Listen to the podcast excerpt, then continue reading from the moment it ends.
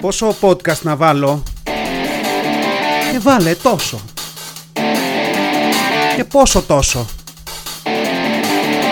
Βάλε τόσο όσο.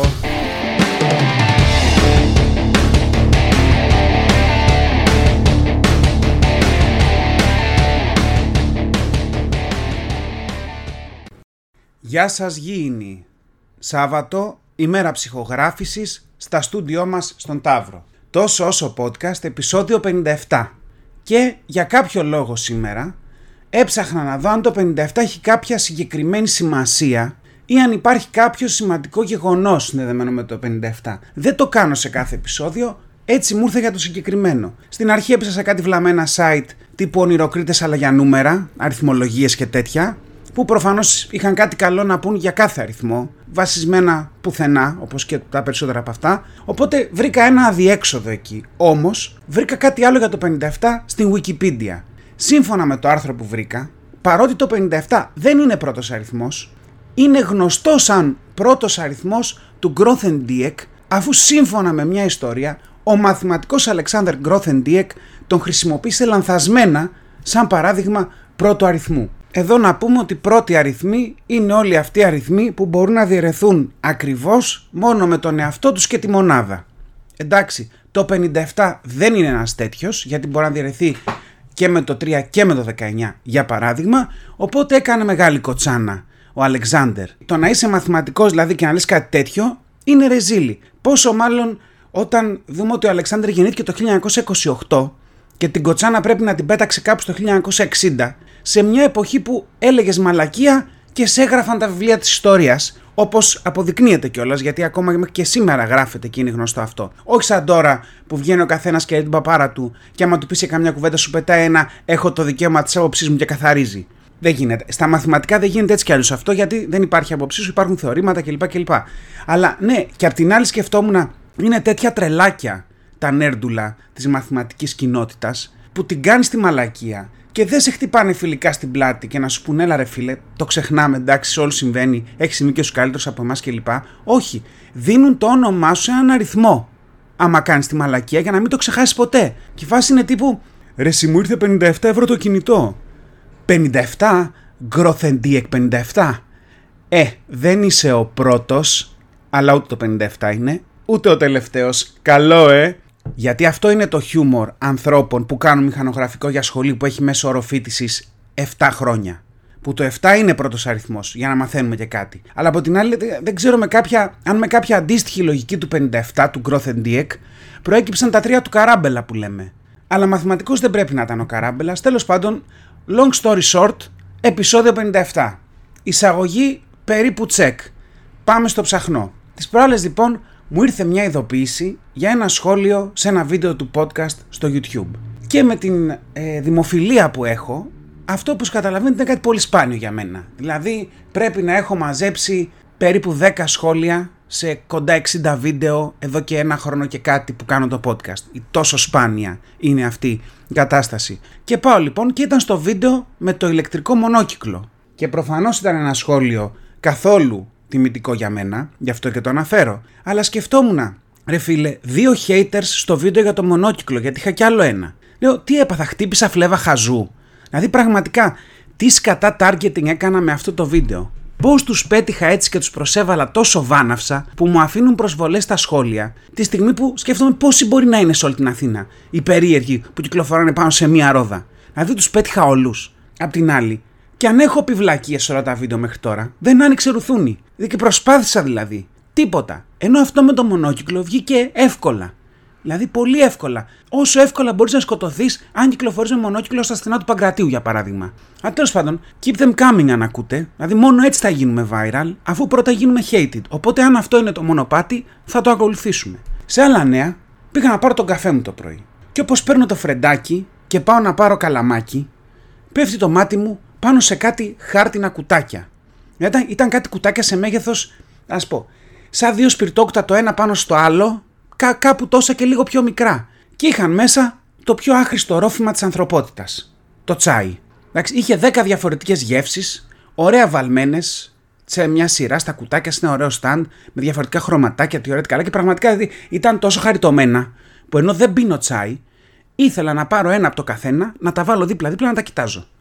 Εντάξει, ή να κάνω πυργάκια. Γιατί, γιατί έτσι είναι το καλό packaging και το καλό marketing. Χωριάτες. Σε πιάνει ακόμα και αν δεν σα ενδιαφέρει το προϊόν αυτό καθ' αυτό. Και από την άλλη, αφού πήρα τον καφέ μου και έφυγα και δεν την πάτησα να αγοράσω τσάι, ευτυχώς, σκεφτόμουν τι περήφανη παπάντζα που είναι αυτά τα τσάγια.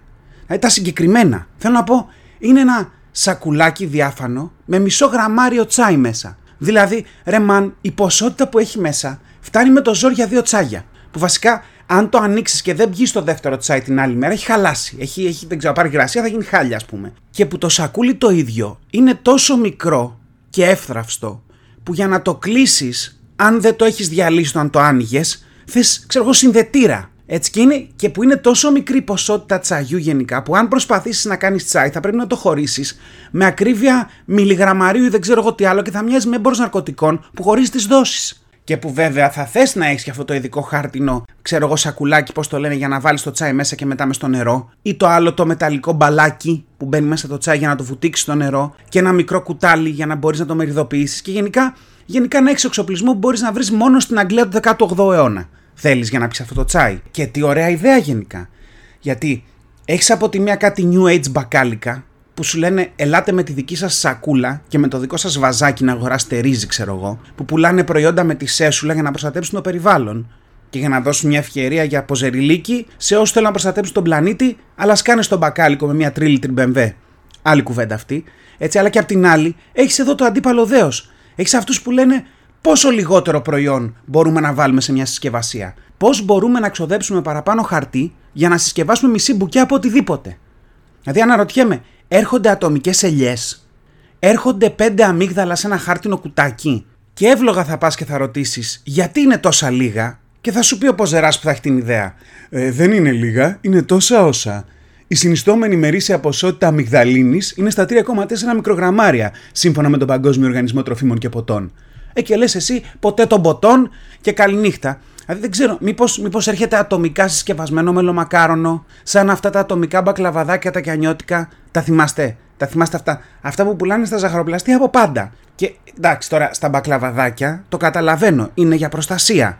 Γιατί είναι τόσο εθιστικά τα ρημάδια που μπορείς να φας 20 στην καθισιά σου και έτσι είπαν, ας τους το κάνουμε λίγο δύσκολο, μην πάθουν και τίποτα. Α τους αναγκάσουμε να πρέπει να ανοίγουν μια συσκευασία, ένα μπακλαβαδάκι με αυτό το διάφανο ταψάκι μέσα που πάντα κολλάει από τα σιρόπια, που δεν μπορείς να φας πάνω από πέντε χωρίς να κολλήσουν τα χέρια σου από τα σιρόπια και να γλιστράνε τόσο, που δεν μπορείς πια να ανοίξεις άλλο καινούριο μπακλαβαδάκι και να θες. Αυτή είναι η προστασία. Αλλά ναι, μαγική ιδέα αυτό το τσάι, δηλαδή πραγματικά μαγική και ναι, έχασα, πέρασα, επένδυσα, διαλέξτε εσείς το ρήμα, μισή ώρα από τη ζωή μου να εκνευρίζομαι για ένα ηλίθιο κουτάκι μισής μερίδας τσάι. Την τιμή να μην την πιάσει στο στόμα μου, θα χρειαστούμε άλλα 5 λεπτά, Οπότε ας πιάσω κάτι άλλο στο στόμα μου. Title of your sex tape. Και να έρθω να ρωτήσω. Έχετε εσείς φίλους που βγάζουν selfie μέσα στο αεροπλάνο πριν την απογείωση και την ποστάρουν; Τώρα, αν το έχετε κάνει ήδη, αρχίστε να σκέφτεστε τι κατάρες θα μου σούρετε στα σχόλια. Εκεί κάτω είναι. Αλλά ναι, εγώ έχω φίλους που το έκαναν αυτό πρόσφατα και με τρίγκαραν. Και πραγματικά δεν ξέρω τι περνάει από το μυαλό τους εκείνη τη στιγμή. Δηλαδή, είναι μέσα στο αεροπλάνο και σκέφτονται Boeing δεν μποστάρω μια selfie. Δηλαδή, αντί να εστιάσω σε κάτι ωραίο που μου συμβαίνει και στην εμπειρία του ότι πηγαίνω ένα ταξίδι, είναι το τελευταίο πράγμα που θα κάνω πριν απογευθεί το αεροπλάνο, να αποστάρω μία selfie στο Instagram με τη φάτσα μου και μετά να κλείσω σε, play, σε airplane mode και να κάνω το ταξίδι μου. Δηλαδή, δεν ξέρω, δεν ξέρω. Εγώ δεν θα το έκανα ποτέ αυτό. Γιατί με ρωτάτε, ευχαριστώ για την ερώτηση, θα σας πω.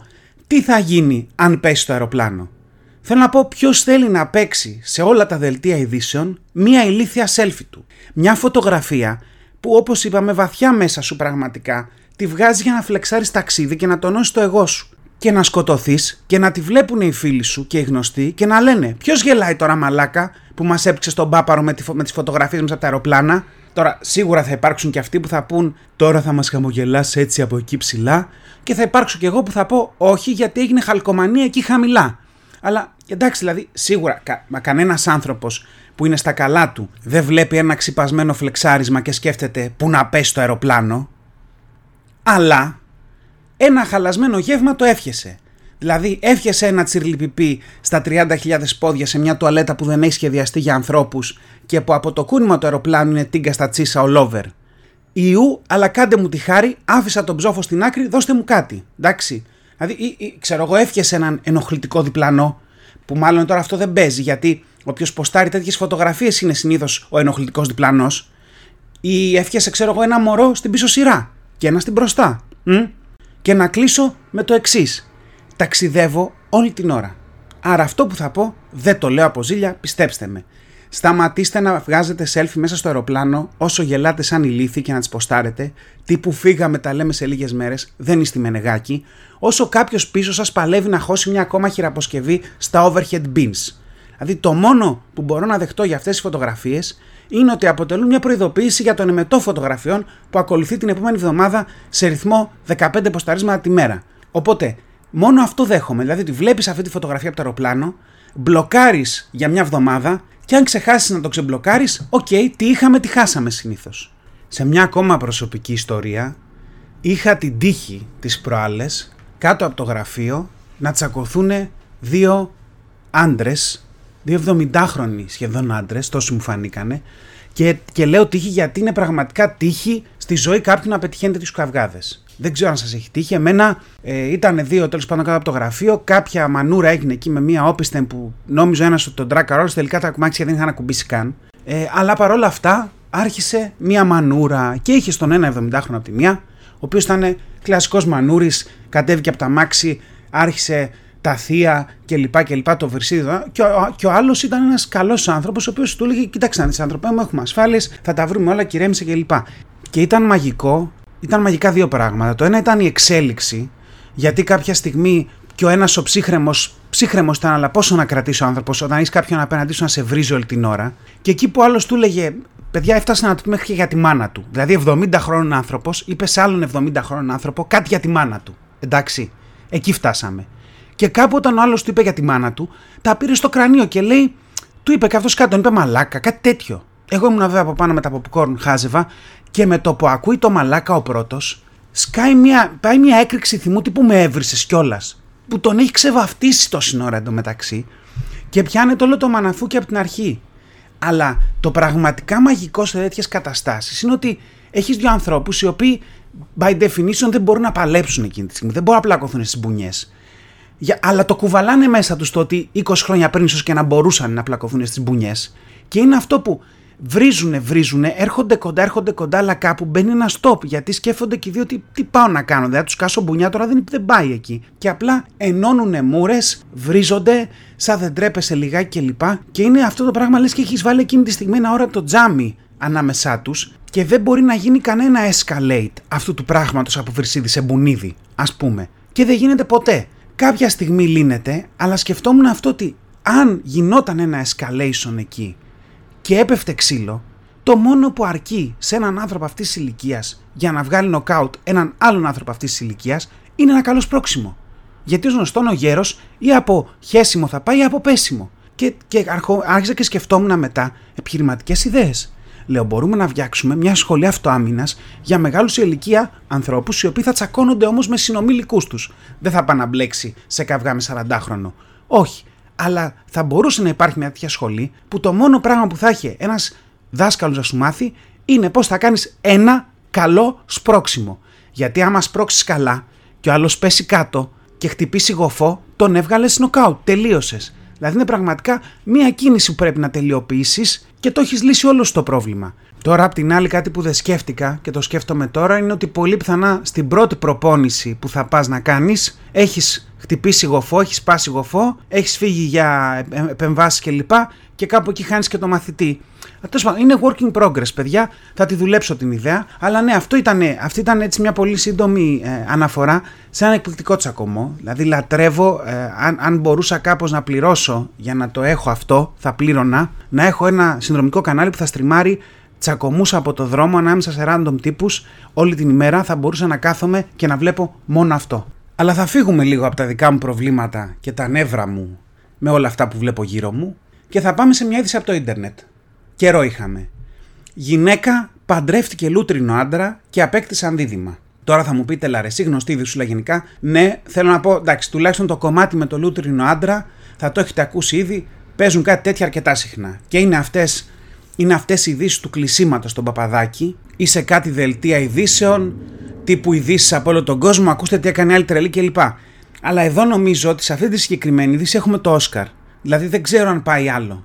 Γιατί βλέπετε η, η Μεϊριβόνε Ρότσα Μωράες από τη Βραζιλία όχι μόνο πήρε την κούκλα για άντρα, όχι μόνο έκανε τρία παιδιά κουκλιά κυριολεκτικά μαζί του, αλλά έκανε και το πάρτι γενεθλίων της και το μετέδωσε, το πόσταρε στο Instagram. Και είναι 37 χρονών και έχει μια οικογένεια, εκτός από τις κούκλες, και στο άρθρο αυτό είδα λοιπόν το βίντεο από το πάρτι, όπου είναι αυτή ντυμένη στην πένα και σέρνει τον άντρα της που τον έχει αρπάξει από τη μέση και λίγο φαίνεται όχι σαν άντρα της, αλλά σαν μια κακή μεταμφίεση αμέων για τις απόκριες. Και έχει και κάτι πυροτεχνήματα και χοροπηδάει και γελάει και πολύ το χαίρεται και το ζει όλο. Και η οικογένεια, η οικογένεια δεν ξέρω τι φάση η οικογένεια. Δηλαδή κάποιοι είναι σε φάση, ναι, ναι, κλασική με ηριβώνε, τύπου όλα τα περιμένουμε. Άλλοι είναι σε φάση Παναγία μου, γιατί το περνάω εγώ όλο αυτό; Κάτι παιδιά που τριγυρνάνε και κοιτάνε απορριμμένα πάνε σούμπιτα στον ψυχολόγο μεγαλώνοντας. Έτσι, και κάποιοι είναι σε φάση Πάμε μωρή τρέλα, ζήστο και σας κρατάω και τα παιδιά να πάτε μια βόλτα μετά να πιείτε ένα από τόσο ζευγάρι. Κάπως έτσι. Και, και σκεφτόμουν, αυτή την οικογένεια θα ήθελα να έχω. Γιατί δεν υπάρχει τίποτα που να φωνάζει παραπάνω οικογένεια από ένα τσούρμο που έρχεται σε πάρτι γενεθλίων που διοργανώνεται από μια γυναίκα και τέσσερις κούκλες. Όταν έχει στηρίξει αυτό το πράγμα, υπάρχει κάτι στο οποίο μπορεί δυνητικά να κολώσεις. Τίποτα. Γιατί με ηριβώνε, ζωή να έχει, να χαρεί τον άντρα της και τα παιδάκια της, το έχει τερματίσει το πράγμα. Γιατί στο άρθρο δηλώνει. Είναι λίγο περίπλοκο γιατί τώρα που έχουμε δίδυμα πρέπει να τα κάνουμε όλα επί δύο. Λέει για τα παιδιά της, τον, τα νεότερα παιδιά της, τον Μαρσελίνιο και τη Μαρσέλα. Δεν είναι εύκολο, αλλά ταυτόχρονα απολαμβάνω κάθε στιγμή, κάθε δευτερόλεπτο. Ε, δεν είναι εύκολο, ναι, αλλά να πούμε κιόλας, αυτά τα παιδιά είναι τόσο ήσυχα που είναι σαν να μην τα έχεις.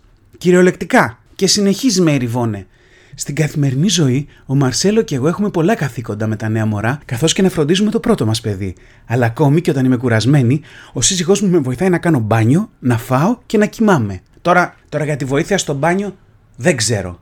Να δεις να τον βάζει έξω από την μπανιέρα για να πατάει να μην βρέχει το χαλάκι. Για το φαγητό δεν ξέρω τι, τι βοήθεια μπορεί να δώσει επίσης, αλλά το να βοηθάει να κοιμάται το ακούω γιατί εντάξει, είναι ο άντρας της, αλλά απ' την άλλη στην ουσία τι είναι, ένα μεγάλο μαξιλάρι είναι. Οπότε εκεί δεν έχω να πω κάτι, το ακούω. Και κλείνει λέγοντας, αν και δεν χρειάζεται να φροντίσει το σπίτι, να είναι πάντα καθαρό και τακτοποιημένο, κάνει ψώνια σαν να έχει πραγματικά ακόμη τέσσερα άτομα να ταΐσει. Με τις μορουδιακές πάνες και τις φρουτόκρεμες να βαραίνουν τελευταία τον οικιακό προπολογισμό. Γιατί, παιδιά, γιατί έτσι είναι. Αν δεν το πας all the way, δεν μπορείς και να το ζήσεις. Πρέπει να πάρεις τις πάνες, τις κρέμες, τα πάντα. Δεν μπορείς να τα έχεις τα παιδιά νηστικά εχεσμένα. Οπότε πρέπει να το κάνεις όλο. Τώρα, πάει μαζί με τα παιδιά στο σούπερ μάρκετ. Μπορεί. Μοιάζει σαν να έχει πάει για ψώνια και απλά να κουβαλάει τις κούκλες των πραγματικών παιδιών της, τα οποία παίζουν σε κάποιο διάδρομο του σούπερ μάρκετ. Μοιάζει. Θα έχει πολύ πλάκα αν κάποιο άσχετο παιδάκι τη ζητήσει να πάρει μια από τις κούκλες να τη δει και αυτή αρχίζει να ορίζει ότι τη απαγάγουν το παιδί. Πολύ πλάκα θα έχει. Εν τω μεταξύ, σε μια τελευταία σημείωση, Μαρσέλο άντρας, Μαρσελίνιο γιος, Μαρσέλα μία κόρη και Εμίλια η άλλη. Δηλαδή, έχεις μωρή τη φαντασία να παίξεις όλο αυτό το θέατρο και να στήσεις όλη αυτή τη φάση. Και δεν έμεινε δράμη δημιουργικότητα να βγάλεις κανένα άλλο όνομα. Δηλαδή όλα, όλα είναι μαρσελόριζα τα ονόματα. Ένα Εμίλια ξέφυγε και φαντάζομαι, δηλαδή ξέρω πώς θα έγινε. Θα ρωτούσε κάμια μέρα το παιδί τι θέλει για μεσημεριανό και αυτό δεν θα απαντούσε και σε μια έκρηξη θυμού θα του είπε Εμίλια, πια μας έσκασες. Με αυτό το άθλιο λογοπαίγνιο θα κλείσουμε για σήμερα. Εμίλια μακριά από οτιδήποτε αστείο εδώ στην τομή της γκρίνιας, της τρέλας και της αηδίας δεν θα σταματήσω να το λέω γιατί ακόμα παλεύω να μαζέψω followers και το παίζω καλώς. Σας ευχαριστώ πάρα πολύ που είστε εδώ. Ευχαριστώ που μου δίνετε, που μου δίνετε ενέργεια, όρεξη, αφορμή να, να κάνω αυτό που αγαπάω να μισώ, αυτό που μισώ να λατρεύω και αυτό που λατρεύω να αγαπώ. Κάμια συνοχή εδώ, λέξεις, αλυσίδες, αντιθέσεις με καλές προθέσεις σε λίγο θα ακούγομαι σαν στίχος του Πάνου Βλάχου, οπότε σταματάω εδώ. Να είστε καλά και να περνάτε όπως θέλετε. Τα λέμε.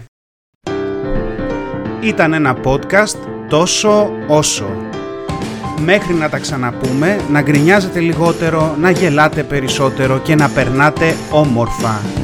Κάπου εδώ είχα βάλει ένα πάρτε φροντίδα εκ του αγγλικού take care και οι φίλοι μου μου είπαν ότι ήταν πολύ cringe και το έβγαλα. ή μήπως όχι. Φιλιά πολλά